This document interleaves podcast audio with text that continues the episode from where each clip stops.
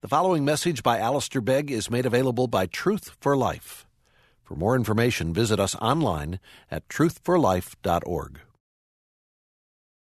Well, let's read the Bible together, Acts chapter 18, and then from there uh, briefly into 1 Corinthians 2. What a wonderful day we enjoyed yesterday, how helped we were. And um, now it's Tuesday. Acts uh, 18 and verse 1. After this, Paul left Athens and went to Corinth, and he found a Jew named Aquila, a native of Pontus, recently come from Italy with his wife Priscilla, because Claudius had commanded all the Jews to leave Rome. Um, all of his ways were uh, known to God, and he went to see them and because he was of the same trade, he stayed with them and worked, for they were tent makers by trade. And he reasoned in the synagogue every Sabbath and tried to persuade Jews and Greeks. While Silas and Timothy arrived from Macedonia, Paul was occupied with the word, testifying to the Jews that the Christ was Jesus. And when they opposed and reviled him, he shook out his garments and said to them, Your blood be on your own heads. I am innocent. From now on, I will go to the Gentiles. And he left there and went to the house of a man named Titius Justus, a worshipper of God. His house was next door to the synagogue. Crispus, the ruler of the synagogue, believed in the Lord, together with his entire household. And many of the Corinthians, hearing Paul, believed and were baptized. And the Lord said to Paul one night in a vision, Do not be afraid, but go on speaking, and do not be silent. For I am with you, and no one will attack you to harm you. For I have many in this city who are my people. And he stayed a year and six months teaching the word of God among them. And then in 1 Corinthians and in chapter 2.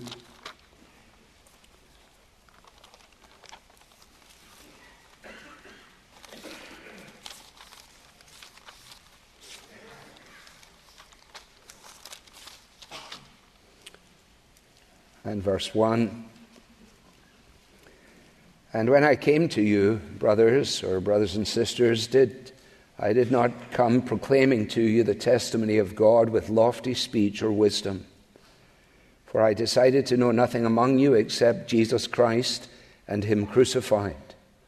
And I was with you in weakness and in fear and much trembling.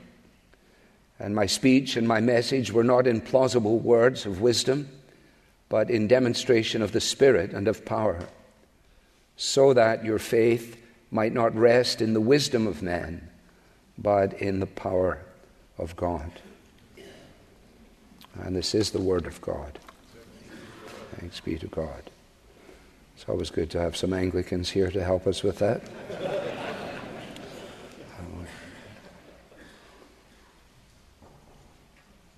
Uh, we say from our hearts, Make the book live to me, O Lord. Show me yourself within your word. Show me myself, and show me my Savior, and make the book live to me for Jesus' sake. Amen.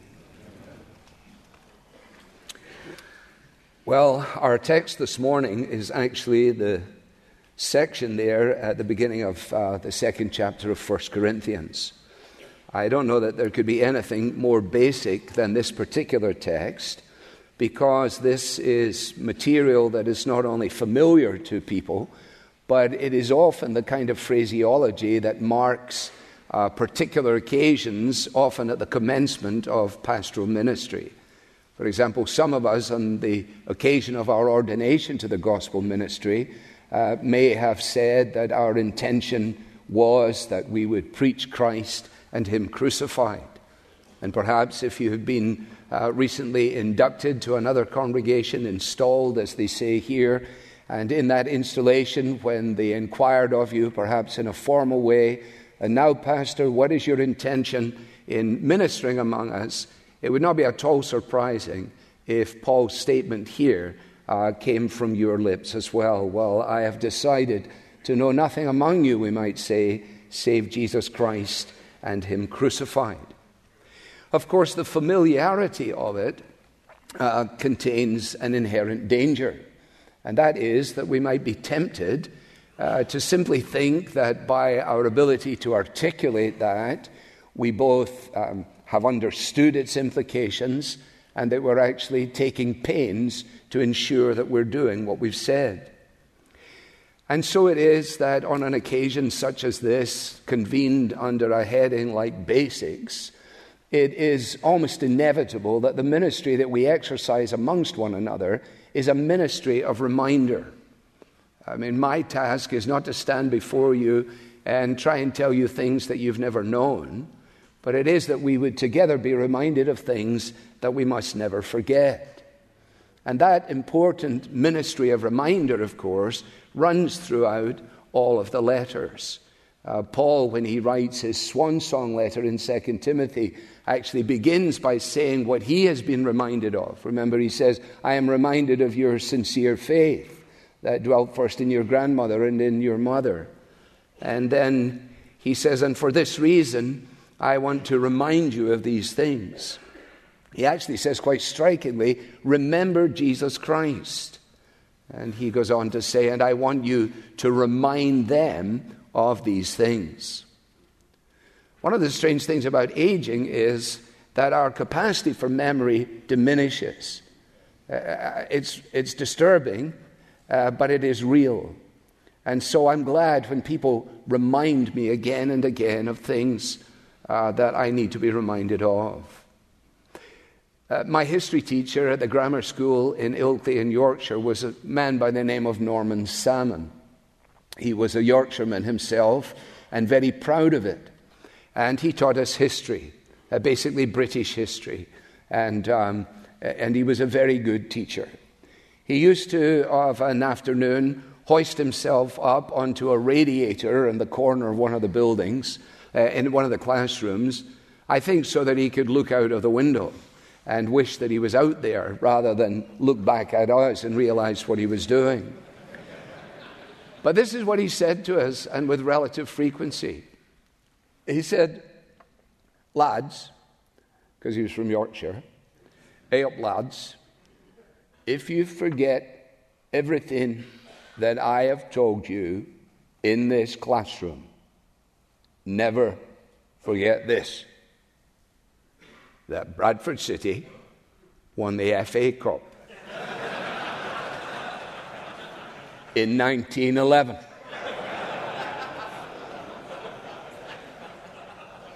And I stand here to testify to you that I've forgotten everything else except that. But I'm very comfortable because that's what he told me to do.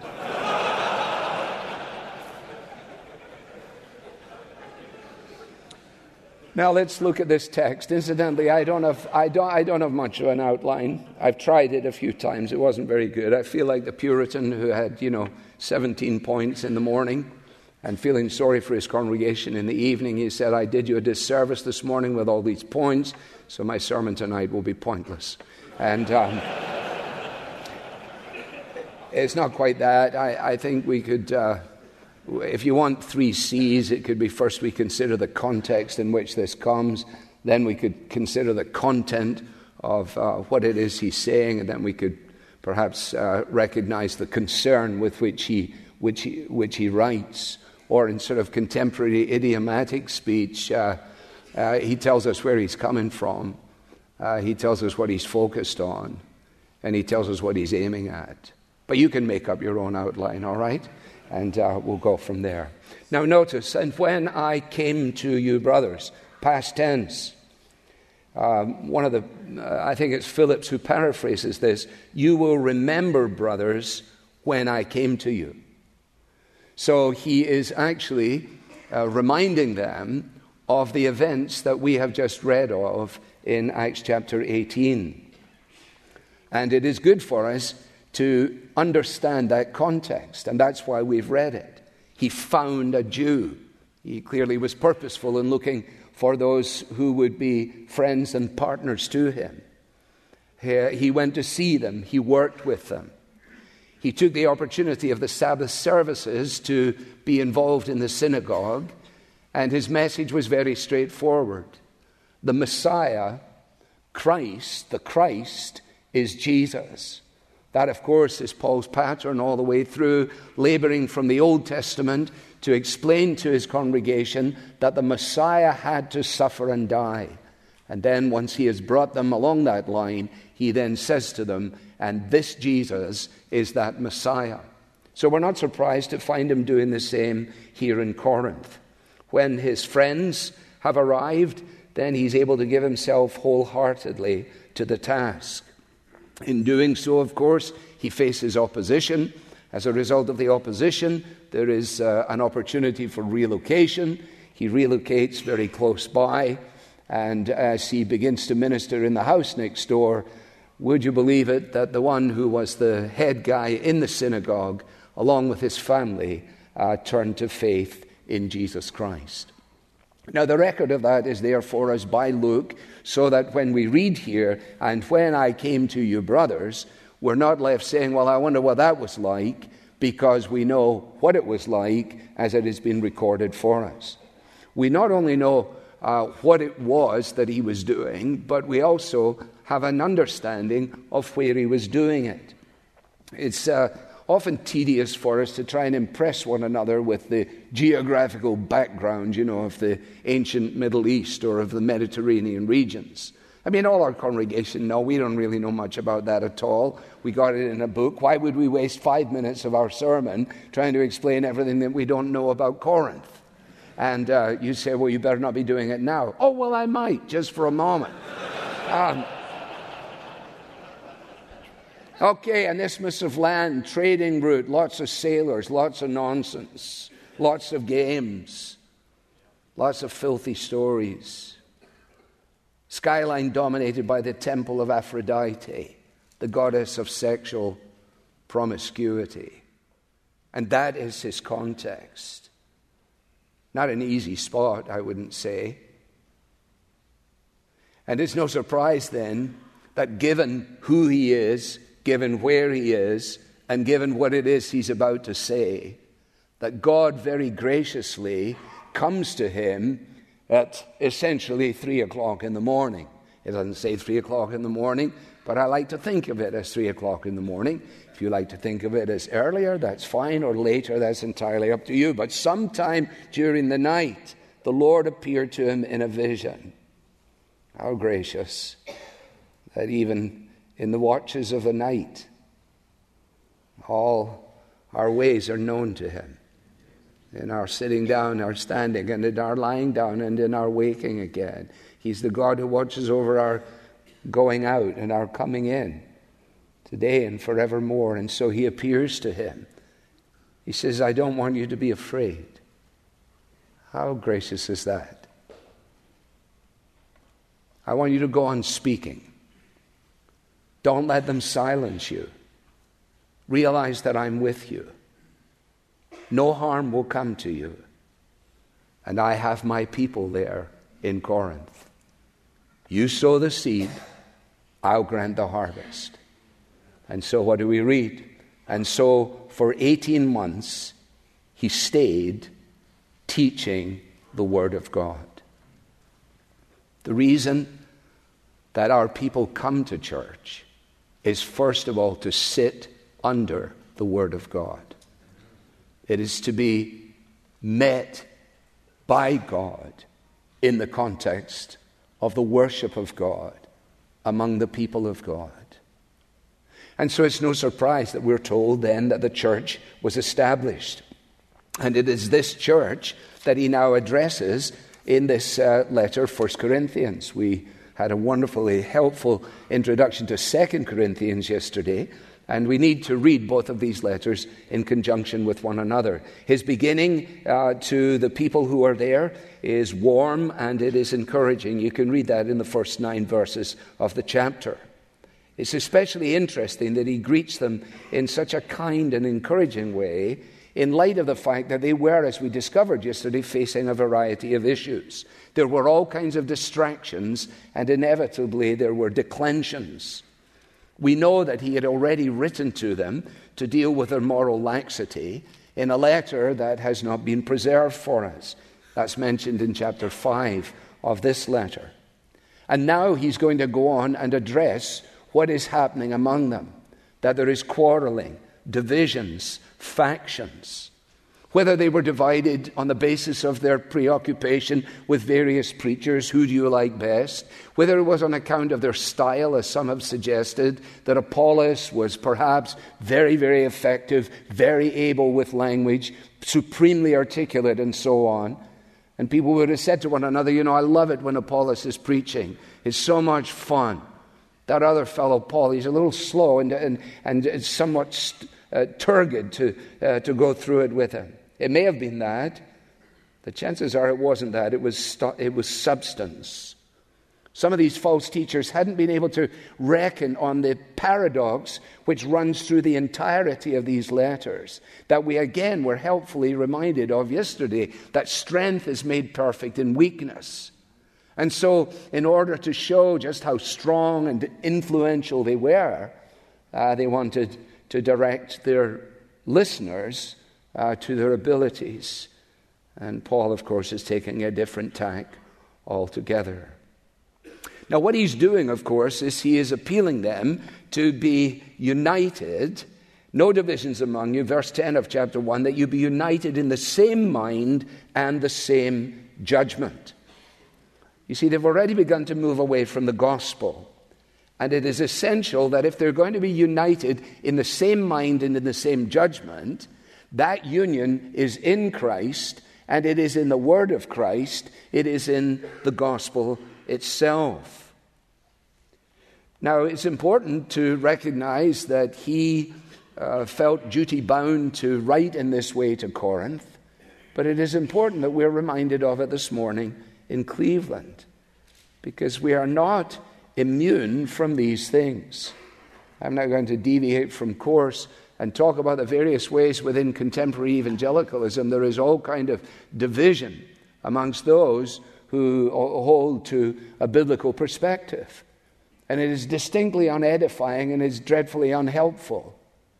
And that is why it is of vital importance that we understand that Paul's preoccupation, if you like, with Jesus Christ and Him crucified is not only in order that, they, that the unbelieving world might encounter God where He has made Himself known, but it is in order that those who are the, the, the, the proclaimers of that word find themselves united in judgment and in thought. And I think, without going into any of the rest of that, it is uh, surely worth our consideration that he's going to go on and deal with these everyday issues, difficult issues. He's going to go on and deal with them. But he's doing so from a gospel perspective.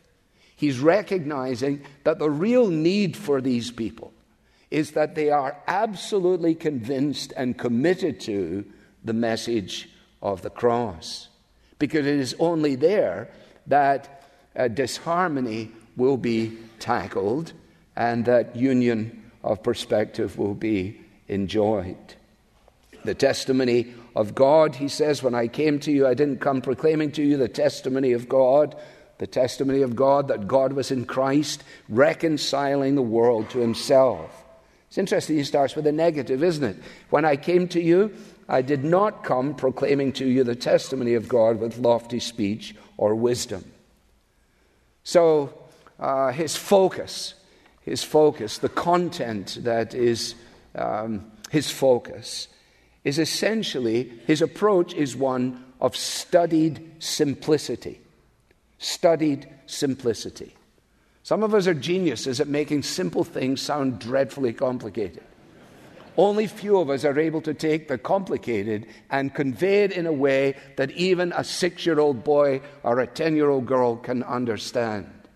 It is a peculiar gift, and we might ask God to give it to us. He's confined himself, confined himself to a straightforward presentation. When he went to them, he said, I want you to know that the Messiah is the Lord Jesus Christ. And I want you to know that this Lord Jesus Christ is the one who has borne the punishment for our sins, that he is the Lamb of God who takes the, will, the way the sin of the world, that he is the fulfillment of all these things, that he is, as we saw yesterday morning, uh, the yes and the amen to all of God's promises. Now, again, he's doing this in a context in Corinth, as in the rest of the Greco Roman world, that was fascinated by philosophy and by rhetoric. There's nothing they like better than for somebody to come in and give them some speculative material. Or, and along with it perhaps, to be able to do so in a way that was compelling by virtue of its oratory, so that they would be caught up by this and carried away by this, enthralled by it. But Paul doesn't do this. And he doesn't do it purposefully because he actually tells us that he knows that there is a way of talking about the cross of the Lord Jesus Christ that empties it of its power. I say, well, how can that possibly be? Well, I'm quoting verse 17 of chapter 1. He says, Christ did not send me to baptize, but to preach the gospel, and not with words of eloquent wisdom, lest the cross of Christ be emptied of its power. In other words, a preoccupation with the packaging may cause people to lose interest in, lose sight of, lose the benefit of what's in the package. One of the great things about America is its generosity. People are so kind and generous here. It's, it's, quite alarming for me as a Scotsman. I'm not sure I like that. All that, all that generosity. At least I don't like to have to do it, I like to receive it. But they give you, they give you things. People come and give you bags, and they give you a bag from Hallmark or wherever it is, and it's gushing with, uh, with tissue paper all sticking out of the top. And you take it into your room, you are so excited about this. Look at this amazing bag, and look at this amazing tissue, and look at this tissue, and look at it. Oh, for goodness sake, a Snickers bar? I thought it was at least a Timex watch with all of that stuff around it. That's a lot of effort for a Snickers bar. Now, in Scotland, in reasonable places in the world, and I think this is true in Australia, if you're getting a Snickers bar, you just get a Snickers bar. We don't have to put it in a special bag and waste all that money on the bag and the thing. The jolly bag costs more than the Snickers bar. So he says, I'm not doing all that stuff. It's not that he can't do it, Oh, he could do it, for sure he could, at one level. But he doesn't do it. Now, as an aside, let's just notice something here. Some of us who are not as able as others of us take this as a kind of uh, free pass for, like, dumb is good. You know, like, uh, I, I am not eloquent and I'm really proud of it. I just, uh, I'm, you know. Well, let me, let's have a little, let's have a little Spurgeon here just to disavow that kind of silly notion.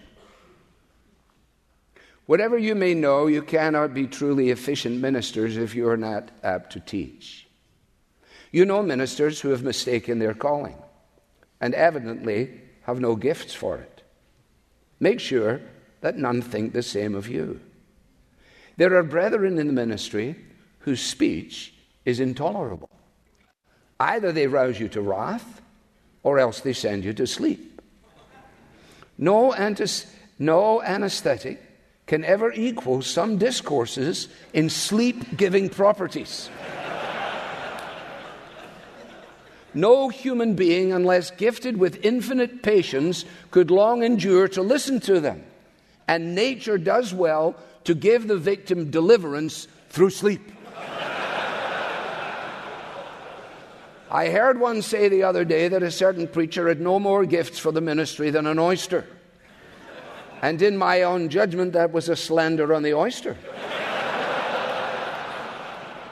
For that worthy bivalve shows great discretion in, in his openings and knows when to close. If some men were sentenced to hear their own sermons, it would be a righteous judgment upon them. And they would soon cry out with Cain, My punishment is greater than I can bear. Says Spurgeon, let us not fall under the same condemnation. Okay? Now, that was just a little aside because I don't like to get through a conference without giving Spurgeon his place. Phillips again paraphrases it You might as well know that it was my secret determination to concentrate entirely on Jesus Christ Himself and the fact of His death upon the cross. Well, of course, this is in keeping with the Gospels themselves, isn't it? Insofar as the great preponderance of the material is focused on the final week of the life of Jesus. Everything really before that is a prologue leading to it. And therefore, it's no surprise that Paul's preaching should be so directly focused in this way. That wherever you would meet him, whether he's taking on the opportunity of the peculiar circumstances of Athens, or whether he is in Antioch or wherever he might be, I think if we tracked him down and we had a chance just to be in earshot of him, it would not be very long before he was directly here. I need you to understand who Jesus is, and I need you to understand what Jesus has done. I wonder how many of us can quite honestly say what Paul says in 1 Corinthians 15. Can we really say this before our congregations? Will our congregations, after we are gone, ever say that this was true of us? 1 Corinthians 15. I delivered to you of first importance that Christ died for sins according to the gospel and so on. The primary emphasis some of us, if we are honest, if we will go back through the last three months, six months, or whatever it is, of our sermonic attempts, may find that were it not for the inbreaking of the Easter week, there really would be very little of the cross of Jesus Christ. Well, you say, well, give me a break. We're doing Second Kings. I mean, what is there there? That's why we were here last night. What is the answer to our broken world? What was the need of the man that was brought paralyzed to Jesus by his friends?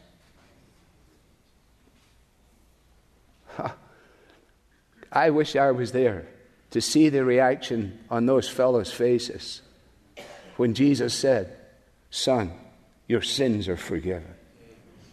I said, No, no, no, no, no. We didn't come here. We came here to get his legs fixed. We did not come here for an invisible transformation. What was Jesus doing?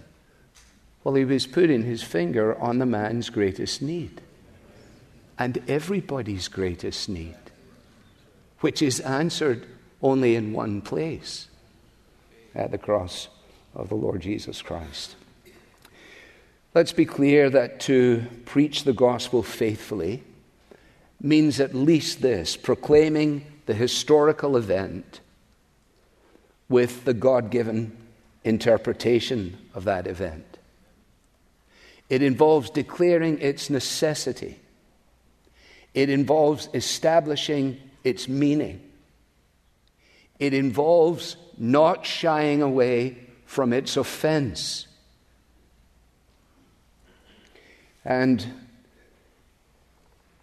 I was helped by this quote from Goldsworthy when I read it years ago. He says, We mustn't confuse our declaring people's need of the gospel or the benefits of the gospel with the gospel itself. We have to be prepared to explain that by nature we stand guilty before God, that we deserve judgment, that his punishment would be just and in doing so, we declare a view of the world that is in direct opposition to the framework in which we are living now in a broken world, in a foolish world. And that folly is revealed from, if you like, academia all the way down through our media, through our business world, through our schools, through our education, into the realm of the arts and so on. All the way, if you like, from Dartmouth to Disney.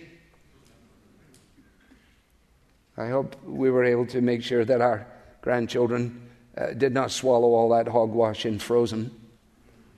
Remember that little girl? She's no longer going to be the good girl her family wants her to be. She says, It's time to see what I can do to test the limits and break through. No right, no wrong, no rules for me. I'm free. That's what the woman at the well thought. Looking for love in all the wrong places. Five husbands and a live in lover desperately in need of living water provided by Jesus on his way to the cross, where the full and free forgiveness and radical transformation of the lives of that lady and all other men and ladies like her is to be found. How wonderful that she said, Come and see a man who told me everything I ever did. How could she ever face that? How would I don't want somebody to come and tell me everything I ever did. Who can do that? Well, the mercy and grace of God. Because at the cross, the innocent takes the place of the guilty in order that the guilty might be treated as the innocent. Now, it is this, you see, which uh, drives Paul. If he had taken the market approach, um, if he had decided that he was going to allow the pew to control his preaching, then he, he would have gone in all kinds of different directions. But he didn't have a consumer approach. He knew what people wanted. He knew they wanted signs. He knew they wanted wisdom. He understood that the message that he proclaimed was actually foolish. He said, It is foolishness to those who are perishing, but to those who are being saved, it is the power of God. He understood that the message of the cross was an insult to their intelligence and an insult to their morality. That's the problem that we face every day as well. When you have a congregation that if their default response to the predicament of the world is along these lines, a good God, if he exists, will reward nice people if they do their best. If that is the mindset of the congregation that sits and listens to us, and we stand up and proclaim the fact of God's just wrath, the fact of his mercy as displayed at the cross, and so on, you'll find that people walking away going, or are you suggesting for a moment that I can't be good enough? No, I'm not suggesting anything. I'm just telling you what I learned in the Bible. It really is quite an insult to me. That's why you will find that in the framework of evangelicalism at the moment, you will come across people who have actually never encountered the gospel. So when you ask them about their testimony, they say things like, well, it's been just a revelation to me. I've begun to connect to a higher power. I've made a private decision uh, to be more spiritual than I ever have ever been. Well, what has that got to do with the work of Christ? No, when a person has understood the gospel, when a person has received to themselves God's promises of redemption. They know that that has taken place at the only place and in the only way that it can be taking place. For that which the Father has planned, the Son has procured, and the Spirit has applied. I love to tell the story of unseen things above of Jesus and his glory, of Jesus and his love. I love to tell this story to those, for those who know it best, seem hungering and thirsting to believe it like the rest. Luther said, When I hear this message proclaimed, I feel as though Jesus died only yesterday. Lloyd Jones said, When I hear the cross being preached, I feel like being saved all over again. Just stay with Lloyd Jones for a moment. You know, Lloyd Jones, if you don't have his uh, biography, um, you, should, you should pick that up before you go, either the two volumes or the single volume. Either way, it's, it's worthy of your consideration. When you, when you read that, you will discover what I'm reminding you of, and that is that Lloyd Jones, who was the assistant as a, as a doctor to Lord Horder, who was the physician for the king, for the royal family, um, was called of God into pastoral ministry. He left that. People thought he had lost his mind and he went uh, to a Calvinistic Methodist chapel in Bridgend in South Wales. And there, God blessed his ministry. It was a heavy emphasis on preaching. He pressed upon people the need for new birth with great frequency. And it was there after an evening service that another minister who had been present in the congregation came to speak to him. And he had the temerity to suggest to Lloyd Jones that the cross and the work of Christ had little place in his preaching. Instead of becoming defensive, Lloyd Jones went out to a local bookstore and he bought J. J. Denney's, James Denney's book on the death of Christ. He bought R.W. Dale on the atonement and he took them into his bedroom and he began reading them. And he stayed in his bedroom and he didn't come out for the meals. His wife sent for his brother to try and get him out of the bedroom because she felt something had gone dreadfully wrong with him. Well, actually, by his testimony, something had gone wonderfully right. Because when he finally emerged from the study, he claimed, quotes, to have found the real heart of the gospel and the key to the inner meaning of the Christian faith. And as a result, the content of his preaching changed, and with it, his impact. The basic question, he said, was not Anselm's Cur Homo, but was actually, why did Christ die? Well, that is in the apostolic pattern. And it is that which needs to be our proclamation. If you think about this in relationship to what he goes on to do in the balance of the text, you realize that in many ways it's a recapitulation. I didn't come using lofty speech or wisdom, but I, actually, if I'm honest, uh, came in weakness and in fear and in much trembling. I find that really hard to believe. I believe it, but it's hard to believe, isn't it? Because when we think of Paul, we think of his amazing influence, a powerful influence in the church. But yet, if you think of all that has led up to him showing up in Corinth, you talk about having a bad day.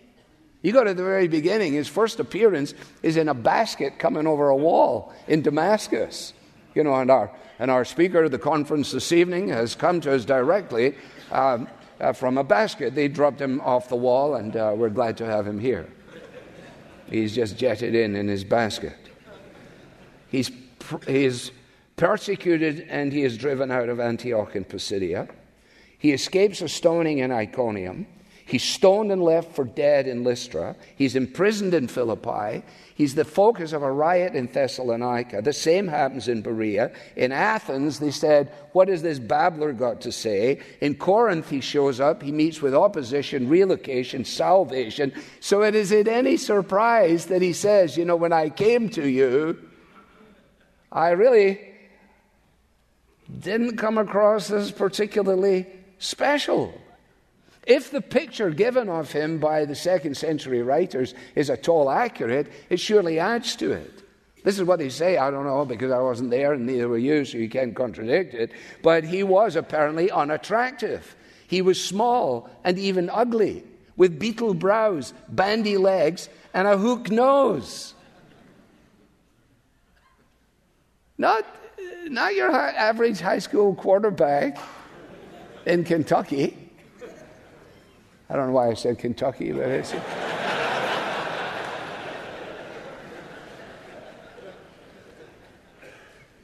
you, can, you can hear the organizer saying, um, Yes, we're going to, uh, Paul is going to be giving two talks but we've decided to leave his picture out of the brochure. we, we, don't, we don't want people put off by looking at him, and uh, his, particularly his bandy legs. No. He had a massive intellect. He was forceful in his personality, but he was simultaneously physically frail and emotionally vulnerable. That's why, as we saw yesterday, his opponent said, Letters, impressive. Up close, he's a pushover.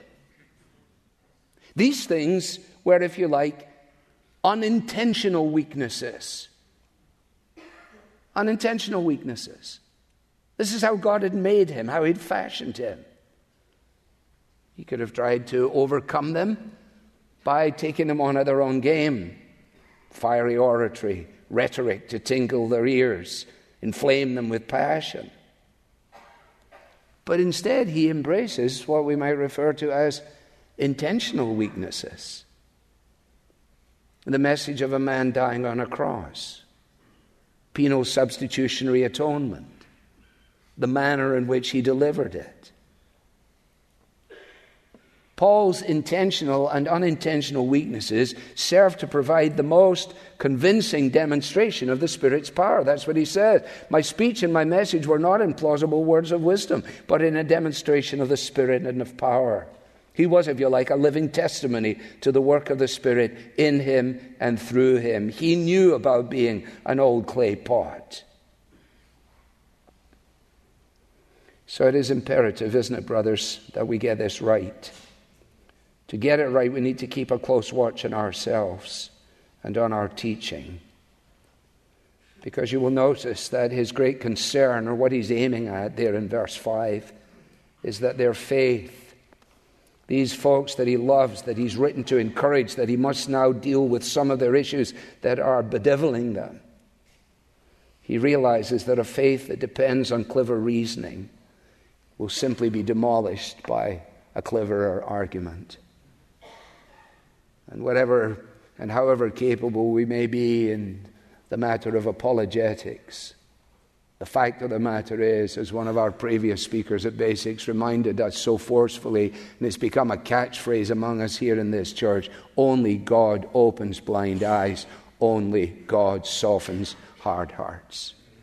And nobody, nobody will be amazed by the impact of this gospel message until they have been embraced by this gospel message. It is when you stand at the west end of Princes Street in Edinburgh and look at the Anglican church building that is beneath the castle.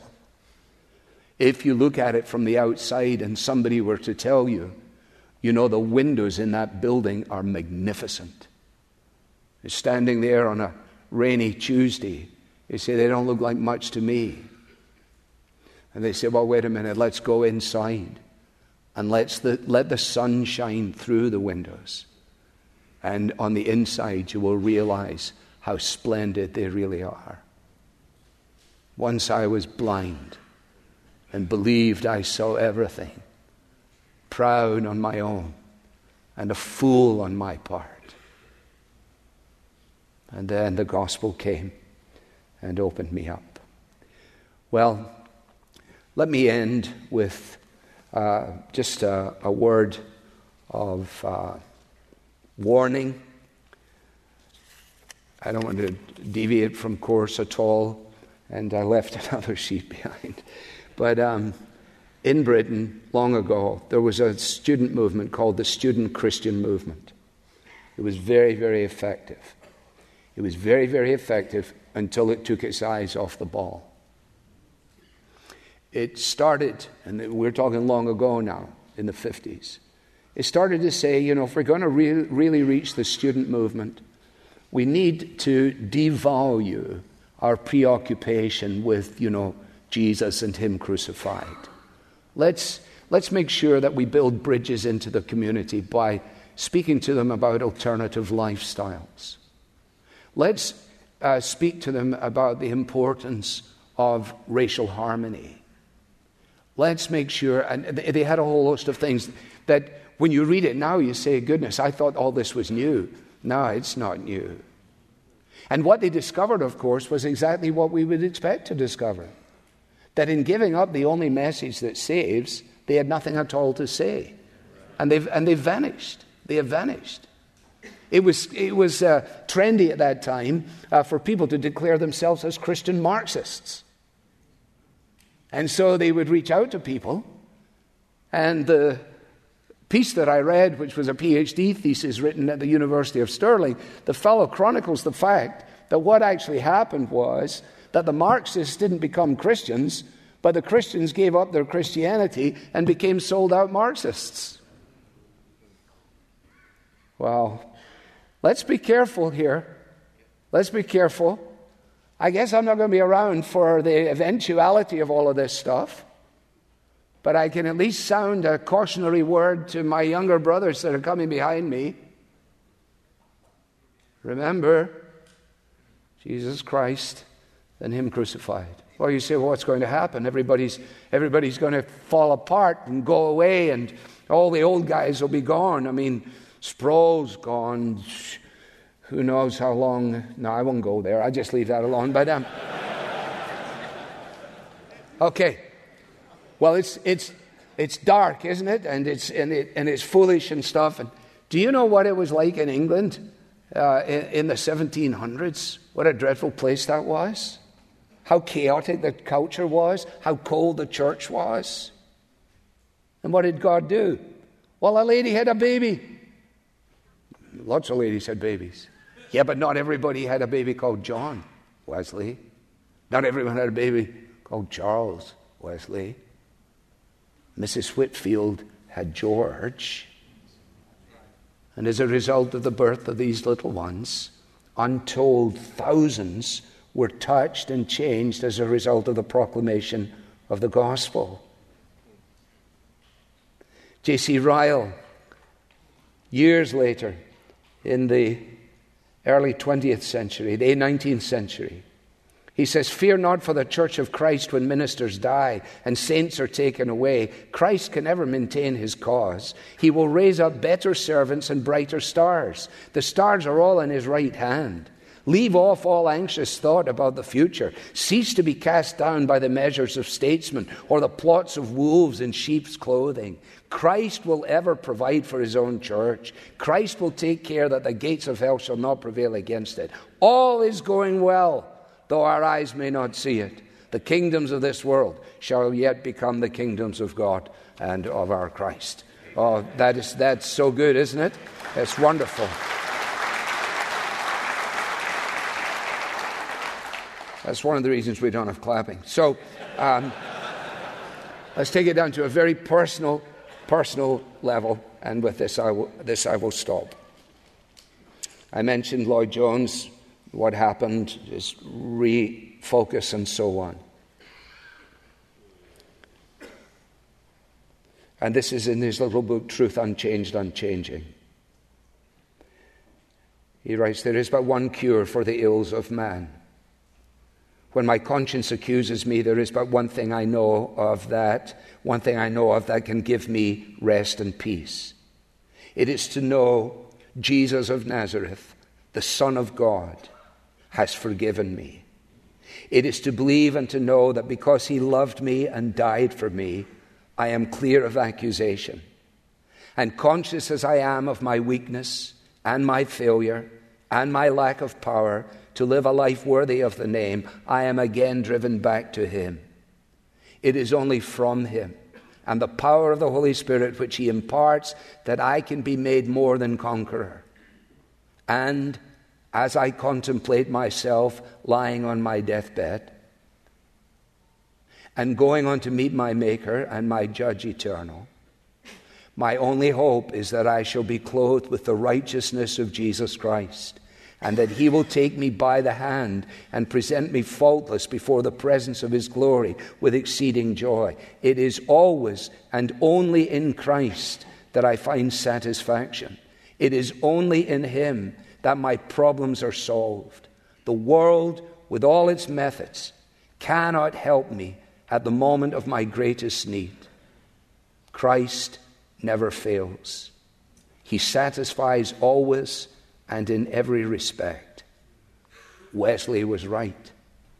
Thou, O Christ, are all I want, more than all in thee I find. Well, may it be that that which undergirds us personally will become the increased focus of our pulpits. Let us pray.